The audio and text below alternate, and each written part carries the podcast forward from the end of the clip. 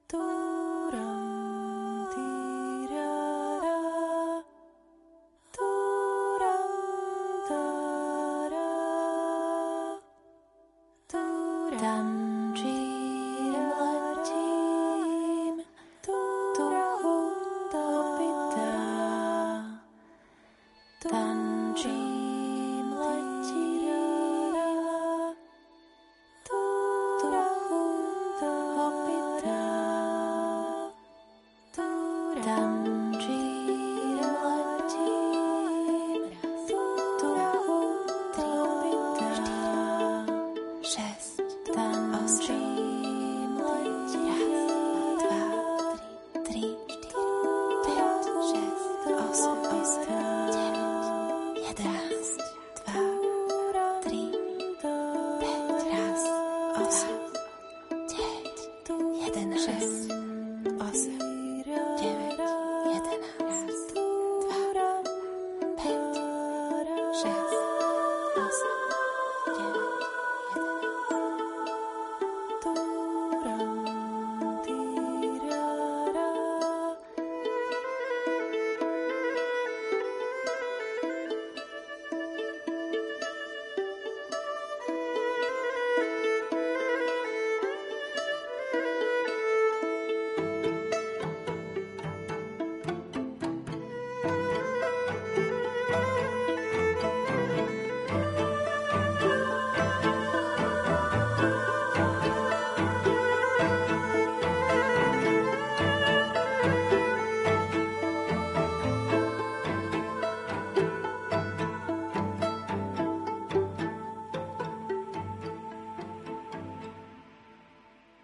Ja a pánko hnev, pozoruhodná kniha o tom, ako ovládnuť svoj hnev.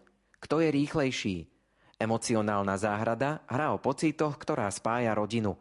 Príbeh o dvoch jašteričkách a slnku. A ľúbim ťa. Tieto knihy vydala Irina Zelik a niektoré z nich vyšli aj v češtine.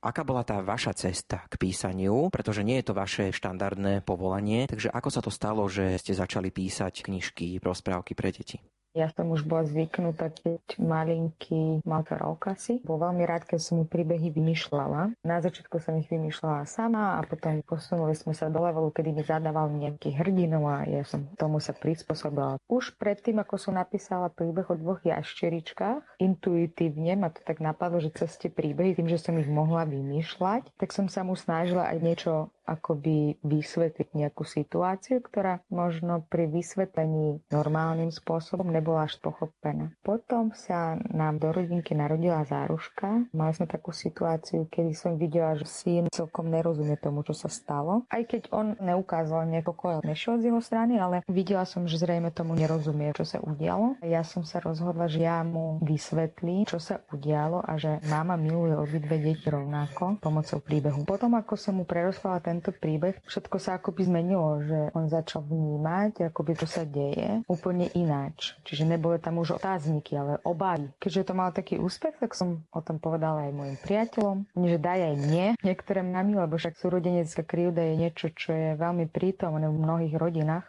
a fungovalo to aj u nich. Tak som povedala, že knižku vydám. A tak sa to aj stalo, keďže bola veľmi úspešná, lebo tie referencie, ktoré prichádzali, boli veľmi príjemné. Naznačovali, že príbeh mnohým rodinám veľmi pomohol. Tak som sa rozhodla napísať ďalšiu. Otvorili sme zasa tému seba dôvery, ktorá ku nám zaklopala na dvere, keď Zakinko nastupoval do školy. Momentálne mám napísaných štyri knižky, ktorých rozoberám také základné pocity, súrodenecká krída, seba dôvera, nepodmienečná rodičovská láska a hnev, ako ho teda zvládnuť. Pochádzate z Ukrajiny, preto by ma zaujímalo, ako sa vám píše v Slovenčine. Človek by si myslel, že ste Slovenka, nepočuť to, že nie je Slovenčina váš materinský jazyk, takže ako je to s tým písaním v Slovenčine? Je to pre vás namáhavé aj trápenie, alebo práve naopak, že sa vám píše ľahko? Na jednej strane sa mi píše ľahko, lebo žijem tu 12 rokov a ja patrím asi k tým ľuďom, ktorí cítia sa doma, kam pasuje ich kľúč. Nepatrím k tej časti ľudí, ktorí niekedy aj sa presťahujú do inej krajiny, ale túžia byť doma. Tá slovenčina je pre mňa momentálne jazyk, ktorý používam dennodenne. Nepíše sa mi v ňom ťažko, lebo už hovorí veľa rokov slovenčinou aj doma s deťmi, takže není to pre mňa ťažké, ale samozrejme ten výsledok není 100%, čiže mám editorov, ktorí ktorí mi s tým pomáhajú a myslím si, že s každou knižkou sa posúvam aj mám od nich feedback, že je to stále akoby, že sú tam minimálne úpravy, ktoré sa týkajú štilistiky. Vy sa prihovárate deťom cez tie zvieratka. Prečo práve zvieratka? Prečo nevolíte ľudské postavy? Je to veľmi prirodzené používať zvierátka si v rozprávkach, lebo tam môžeme si asi uletieť, čo sa týka tých možností a párieb a všetkého. Čiže prirodzene prišli zvieratka, lebo boli malí, mne to prišlo OK a hlavne chcela som, aby menili farbu podľa toho, ako sa cítia tej prvej knižky, tie jašteričky. A preto ma tak napadlo, že by to mohli byť jašteričky, ktoré majú vlastnosť alebo schopnosť teda meniť farby. Ešte predtým, ako som tú knižku vydala, tak ma veľmi zaujímalo, že prečo práve rozprávka je tak napomocná. Tak som si urobila nejaký research a jedna štúdia hovorí o tom, že deti majú veľmi otvorené ešte snívanie alebo predstavivosť oveľa viac ako dospelí a oni vlastne ten príbeh, ktorý počujú, ako by žijú. A o čo je ten príbeh viac magickejší, oni dokážu sa ešte hlbšie ponoriť a ho prežiť. A vďaka tomu, že ten príbeh prežívajú, dokážu vymazať nezdravé archetypy v ich podvedomí, lebo pracujú vďaka tomu so svojím podvedomím a zapísať tam zdravé. Príbeh ako taký môže byť liečivý, preto som sa aj uistila, že písať o detských pocitoch môže byť veľmi nápomocné, liečivé alebo inšpirujúce. Zvieratka je hlavne kvôli tomu, aby príbeh bol zaujímavý, aby sa mohli do toho príbehu lepšie ponoriť a hlbšie ho prežiť.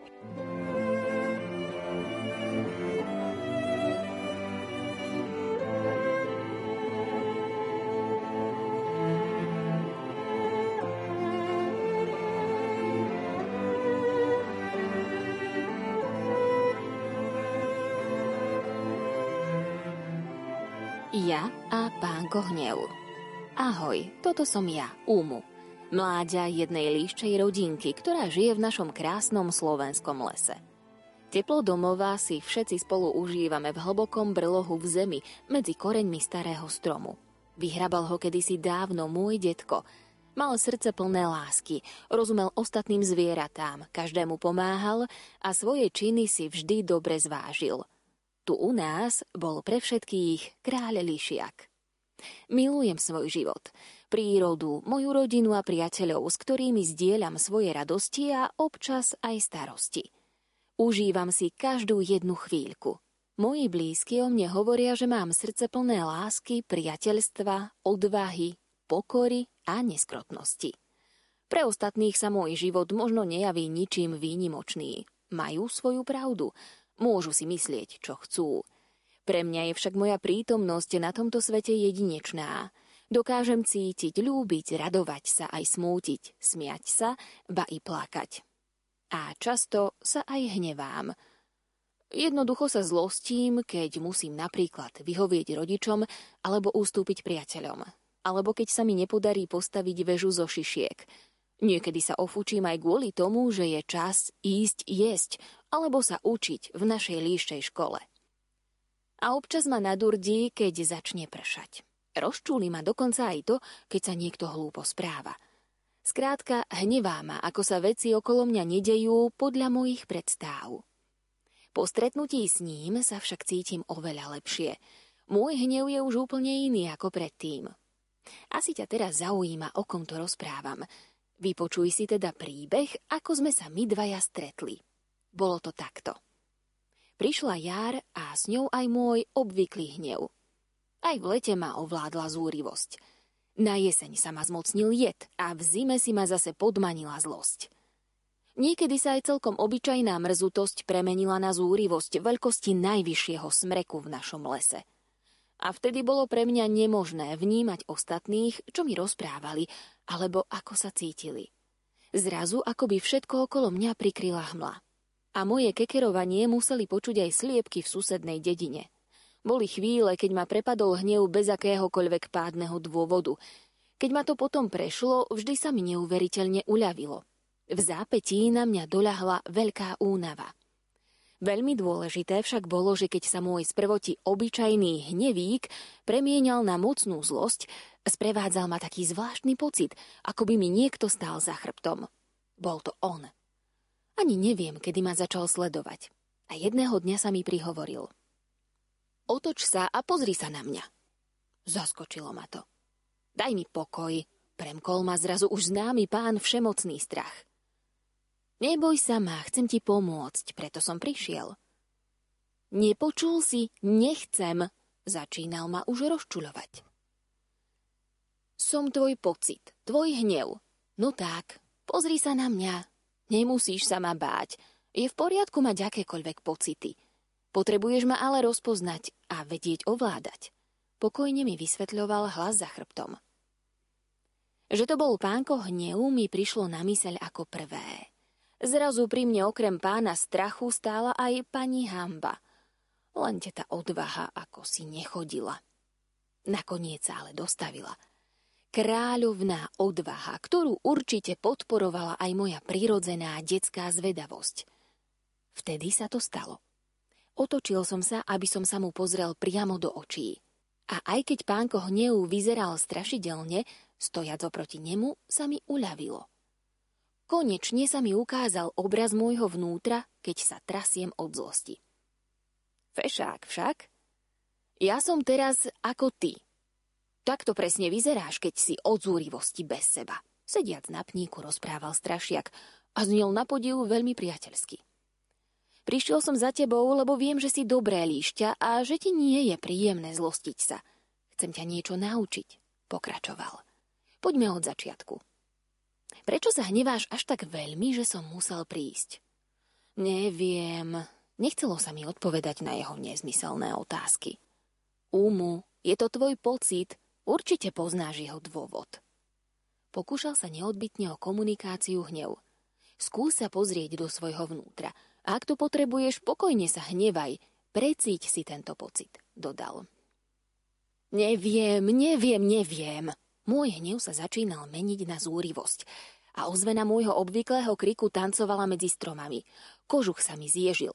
Vtedy tento nepozvaný pánko začal odrazu veľmi rýchlo rásť. Bol stále väčší a väčší. Už nepôsobil viac ako môj kamarát. Zmenil sa na netvora. No ale to už by stačilo. Už ma nebaví toľko rásť, vtipkovala oblúda. Hnevať sa je v poriadku, pokiaľ ťa tvoja vlastná zlosť neprerastie. Len si ma prezri, ako vyzerám – Pozoruj ma a vnímaj aj to, čo sa deje okolo teba. Bol to hrôzostrašný pohľad. Naokolo nikto, len čierna tma a odvšadiaľ bolo počuť iba moje kekerovanie. Potom sa moja pozornosť upriamila na zlosť v mojom vnútri, na ktorú sa pánko premenil. Na moje prekvapenie bol pánko po chvíľke opäť normálnych rozmerov, pokojne si sedel a vyzeral, že je spokojný. Vidíš, nie je to až také ťažké, Začal znova debatu. Stačí, že si ma uvedomíš a začneš ma pozorovať. To ti pomôže skrotiť príšeru, do ktorej by som mohol neskôr prerásť. Hovoril pravdu. Bolo to iné, ako keď ma prepadol hnev predtým. Vďaka jeho pozorovaniu mi ostala schopnosť vnímať okolie a tak sa zlosť rozplynula. Poďme sa teraz porozprávať o tom, prečo sa zvyčajne hneváš, pokračoval. Chcem mať jednoducho vždy pravdu a chcem, aby bolo vždy po mojom. Vypadlo to zo mňa celkom ľahko. Pánko hnev sa na chvíľu zamyslel. Máš vo svojom okolí niekoho, koho máš rád? Opýtal sa. Samozrejme, ľúbim svoju rodinu a svojich priateľov. Vyhrklo to zo mňa bez rozmýšľania. Teraz sa pozri, ako by to vyzeralo, keby bolo všetko stále po tvojom. Pánko tleskol rukami a predo mnou sa zjavil obraz mojich priateľov, ktorí otrocky plnili moje potreby. Žili môj život a vôbec neboli šťastní. Dobre. A teraz sa pozrime, čo by sa stalo, keby všetci chceli byť kráľmi a mysleli by len na seba. Ten obraz bol hrozivý. Všetci sa hádali. Nikto sa s nikým nepodelil. Nikto nikomu nepomohol. Umu. Harmóniu vytvára iba láska a vzájomný rešpekt. To znamená počúvať, vnímať a snažiť sa o dobro pre seba aj pre druhých, pokračoval pán Kohnev. Nezabúdaj, dobrý kráľ je taký, ktorý sa usiluje o blaho pre všetkých. V hlave sa mi hneď vynoril obraz môjho deda. Tvoja múdrosť ti dokáže pomôcť zúžitkovať tvoj hnev na pestovanie rozvážnosti, pretože za tvojím hnevom sa zvyčajne skrýva odkaz, ktorý potrebuješ pochopiť. Tak toto robil aj tvoj dedo, dodal. Hlavou mi prebehlo, ako vie, čo robil môj detko. A ešte mi povedz, ako sa cítiš, keď na teba niekto kričí. Opýtal sa ma môj nový priateľ s úsmevom. Veľmi nepríjemne. Vidíš, takisto sa cítia aj ostatní, keď na nich reveš ty. Táto predstava ma veľmi zamrzela. Dobre si zapamätaj, čo ti teraz poviem, pokračoval. Pocit hnevu je prirodzený. Je v poriadku nahnevať sa – keď sa ti ale pánko hnevu vymkne z rúk, treba ho vedieť čím skôr skrotiť, aby ti neprerástol cez hlavu. Žmurkol na mňa a zmizol. A nauč to aj ostatných jedošov, bolo počuť z diaľky. Číta mi naozaj myšlienky? Ako vedel, že ho volám pánko hnevu? Vírilo mi to stále v hlave, sledujúc tohto pozoruhodného hostia, ako zmizol v diaľke. Došlo mi, že ma práve naučil ohromnú vec – No a od tohto nášho stretnutia sa už toľko nehnevám. Teda, úprimne, hnevám sa stále. Ale už viem, ako mám ovládať príšeru, ktorá sa môže hocikedy objaviť. V prvom rade si uvedomím, že sa hnevám. Potom tento pocit príjmem. Pozriem sa pánkovi do očí a chvíľku ho pozorujem, ako sa snaží premeniť na zlosť. A potom ho rýchlo skrotím. Aj ostatní u nás sa to už naučili – a život plinie zrazu ako si ľahšie.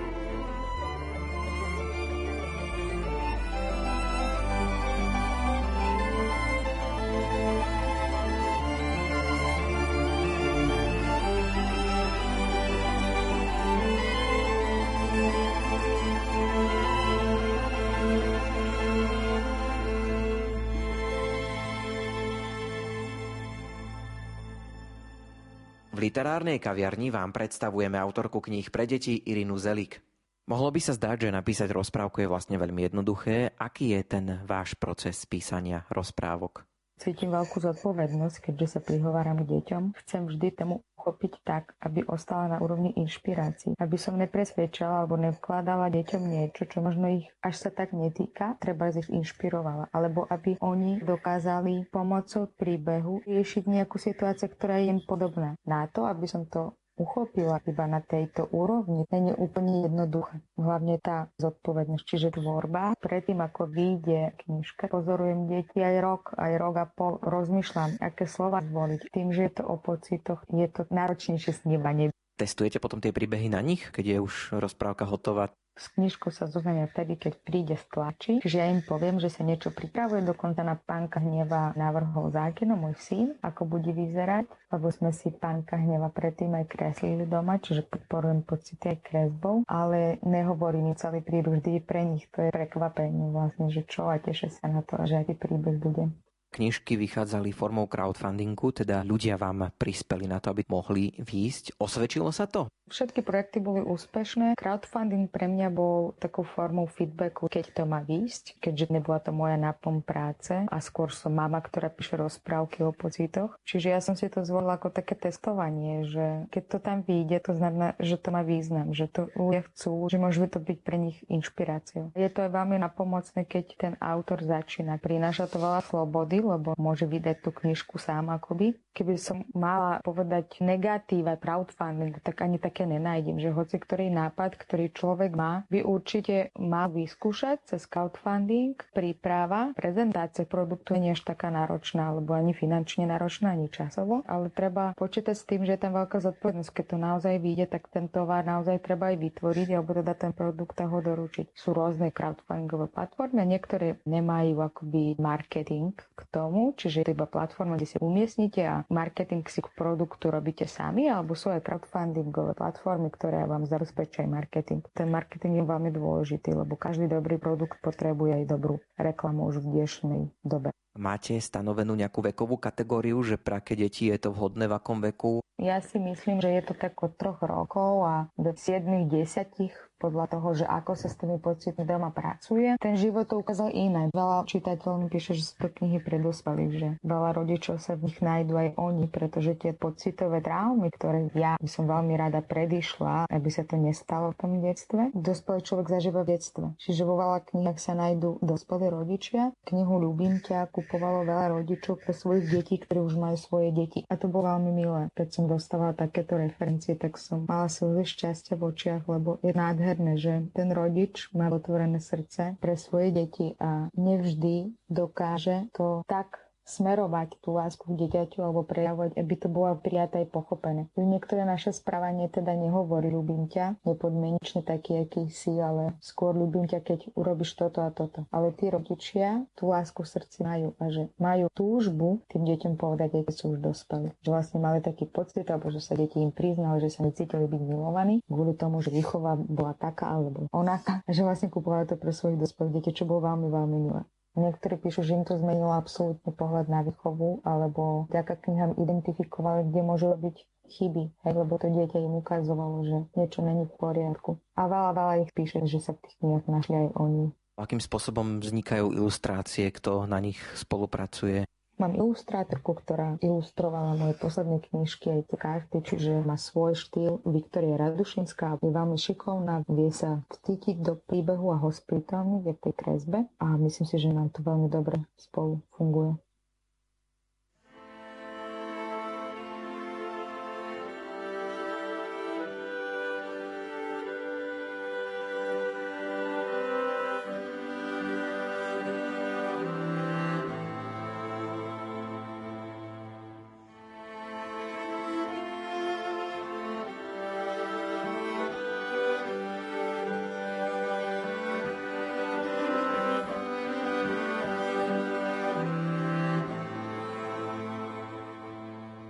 Na veľkom strome opodiaľ práve sedelo orlie mláďa. Nedaleko odtiaľ hniezdila jeho rodina a ono sa sem chodievalo často hrávať. Orlíča si bleska všimlo hneď ako prišiel. Zdal sa mu byť veľmi pekný. Hneď vzbudil jeho záujem. Orlíča, ktoré sa volalo Vietor, zletelo potichu dole, opatrne si sadlo vedľa vlka a sledovalo ho. Blesk na sebe zacítil jeho prenikavý pohľad a zobudil sa. Potvoril oči, aby si prezrel každý detail na neznámom operencovi. Zapáčil sa mu a vtedy uveril, že práve on sa stane jeho kamarátom. Pomaly sa posadil. Ahoj, volám sa Blesk, predstavil sa mu. A som rýchly, rýchly ako vietor. Dodal s hrdosťou. A ja som zase Orol z Orlej rodiny. Moje meno je Vietor. Nedal sa zahambiť Orlík. Vietor? Prečo sa voláš Vietor? Spýtal sa prekvapene blesk. To meno mi dal môj otec. Som totiž veľmi rýchly, rýchlejší ako vietor. Hrdo odpovedal malý orol. A ja som veľmi, veľmi rýchly, preto ma moji priatelia volajú blesk. Presviečalo orla malé vlča. Tak prečo sa potom nevoláš vietor ako ja? Prehodil nedôverčivo orlík. Ty nemôžeš byť ani rýchly ani rýchlejší ako vietor. Vieš prečo? Pretože ty nemáš krídla. A prečo nemám krídla? Zaskočene sa spýtal Blesk. Lebo nie si orol, nemáš krídla, nevieš lietať a preto nemôžeš byť taký rýchly ako som ja. Vystatoval sa malý orol. Ale aj tak som, som rýchly. Nahnevane zavrčal Blesk. V poriadku, tak mi ukáž, ako vieš behať. Dajme si preteky, vyzval ho orlík. Tak pozeraj, načene zakričalo odvážne volča a rozbehlo sa krížom cez les. Blesk bežal rýchlo, veľmi rýchlo, najrýchlejšie ako vedel. Užíval si beh a tešil sa, že môže niekomu ukázať, čo dokáže a čo tak veľmi miluje. Bolo to niečo, čo mu prinášalo radosť a pocit, že je sám sebou. Orlík letel hneď za ním, presnejšie nad ním. Po chvíli ho predbehol. Vidíš, som rýchlejší. Ja som tu najrýchlejší. Ty nie si dosť rýchly. Nie si taký dobrý ako ja. To ja som rýchlejší. Som najrýchlejší. Vyhral som. Som najlepší. Tešil sa vietor a vlkovi sa zdalo, že sa mu vysmieva. Blesk sa zastavil. Cítil sa zvláštne. Tento pocit ešte nepoznal. Iba zastal a pozoroval všetko, čo sa okolo neho dialo. Zdalo sa mu, ako by všetky zvuky prichádzali od niekiaľ z diaľky. Po chvíľke už nevidel a nepočul nič. Bol smutný. Do jeho veľkých očí sa naliali slzy. Ako by z horúceho žiariaceho slnka začalo pršať. Už kámal pritiahnuté k hlávke. Nerozumel tomu, prečo sa cítil takto nepríjemne. Doteraz vždy zažíval z behu potešenie. Orlíkovi sa ale jeho výkon zrejme nepáčil a tak radosť, ktorú mal blesk zo svojho výkonu, bola zrazu preč. Prečo jeho radosť zmizla? Táto otázka mu neustále vírila v hlave ako lístie unášané vetrom za studeného jesenného dňa. Blesk dobre vedel, že behá výborne a bol na seba patrične hrdý. Ostatní vlci v jeho svorke ho tiež neraz pochválili. Ale jeho nový kamarát, ktorého dnes spoznal, hovoril niečo úplne iné. Blesk mal náhle v hlave myšlienku, ktorá tam zavítala prvýkrát. Som naozaj taký dobrý, ako som si doteraz myslel? Jeho srdiečko zaplavil pocit smútku a neistoty. Neustále sa mu v mysli vynárali pochybnosti o behu, o radosti z neho, ale aj o sebe samom. Poviem ti, ako to je. Podľa mňa nebežíš ani dobre, ani rýchlo. Nie si v behu dostatočne dobrý. Mal by si radšej robiť niečo iné. Napríklad sedieť alebo len tak ležať, ale určite nie behať. Vyhlásil silným hlasom malý orol a roztiahol svoje veľké krídla, ktoré prekryli aj slnko na oblohe. A ešte aj vyzeráš čudne. Kto to kedy videl, aby bol vlk čierny? Dodal posmešne, ako by toho už aj tak nebolo dosť. Blesk sa zachvel. Ale ja beh milujem. Chcem robiť to, čo milujem. Povedal ticho.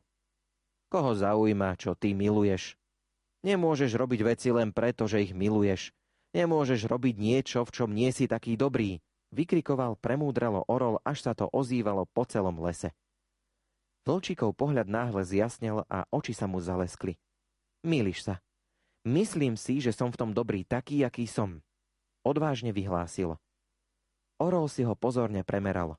Zdalo sa, ako by chvíľu zaváhal. Tak si dajme ozajstné preteky. O sedem dní tu, na tom istom mieste. Iba my dvaja. A nezabudni poriadne trénovať. Povedal nakoniec a zmizol rýchlosťou vetra vysoko v oblakoch. Blesk sa vrátil na svoje obľúbené miestečko, aby mohol popremýšľať o tomto zvláštnom stretnutí. Zdalo sa mu, ako by to bol len zlý sen. Prečo nelieta? Prečo nemá krídla? Ako by vyzeral, keby tie krídla mal? Prečo vlastne túži byť rýchlejší ako niekto? Prečo je to pre neho zrazu dôležitejšie, ako mať číru radosť z jeho obľúbeného behu? Zrazu zatúžil byť niekým iným, aby mohol byť rýchlejší, lepší. Chcel byť taký kvôli niekomu inému, aj keď mu ten pocit neprinášal žiadnu radosť. Blesk premýšľal. Áno, chcem byť ako orol, aby som mohol byť rýchlejší. A keď budem rýchlejší, budem určite šťastnejší. Áno, určite budem mať z toho radosť. Potom sa zháčil. Ale veď radosť som mal z behu aj doteraz. Bez toho, aby som mal potrebu byť rýchlejší. Bez toho, aby som druhým niečo dokazoval. Tak prečo potom tak veľmi chcem byť v očiach orlíka lepším? Táto otázka mu behala po rozume ako vyplašené zviera v lese, ktoré stratilo svoj smer. Napriek tomu sa rozhodol začať trénovať, aby tie preteky vyhral. Behal usilovne každúčký deň. Dokonca sa pokúsil vyrobiť si krídla z listov, aby mohol vyletieť. Pri pokuse o skok z kopca však spadol a nešťastne si zranil labku. Preto musel na niekoľko dní s tréningom prestať, pričom pocitoval silnú bolesť. Počase však v behu pokračoval ďalej aj so zranenou nohou. Vlčík išiel sám proti sebe. Tým, že chcel byť niekým iným, riskoval, že si zlomí aj ostatné labky, ktoré mu umožňovali behať a zažívať radosť. Počas týchto dní zabudol na všetko. Netrávil čas so svojimi priateľmi. Nechodil na obľúbené miesto počúvať a pozorovať prírodu. Už nebehal pre radosť, ale iba preto, aby vyhral a dokázal Orlíkovi, že je lepší, ako si o ňom myslel.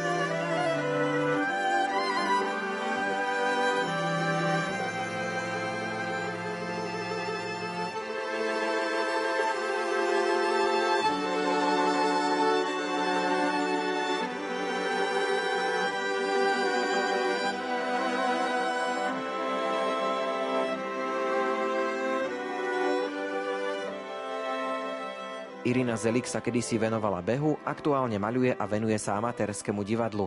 V predchádzajúcich minútach sme vám predstavovali jej tvorbu pre deti. Ukážku nám prečítala Janka Ondrejková. Literárnu kaviareň odvysielali hudobná dramaturgička Diana Rauchová, majster zvuku Marek Rimóci a redaktor Ondrej Rosík. Do počutia. Detskými očami dívam sa zas na čo zo školy zostalo v nás. Boli sme bezbranní, lákal nás svet v rozpuku ako ten najkrajší kvet.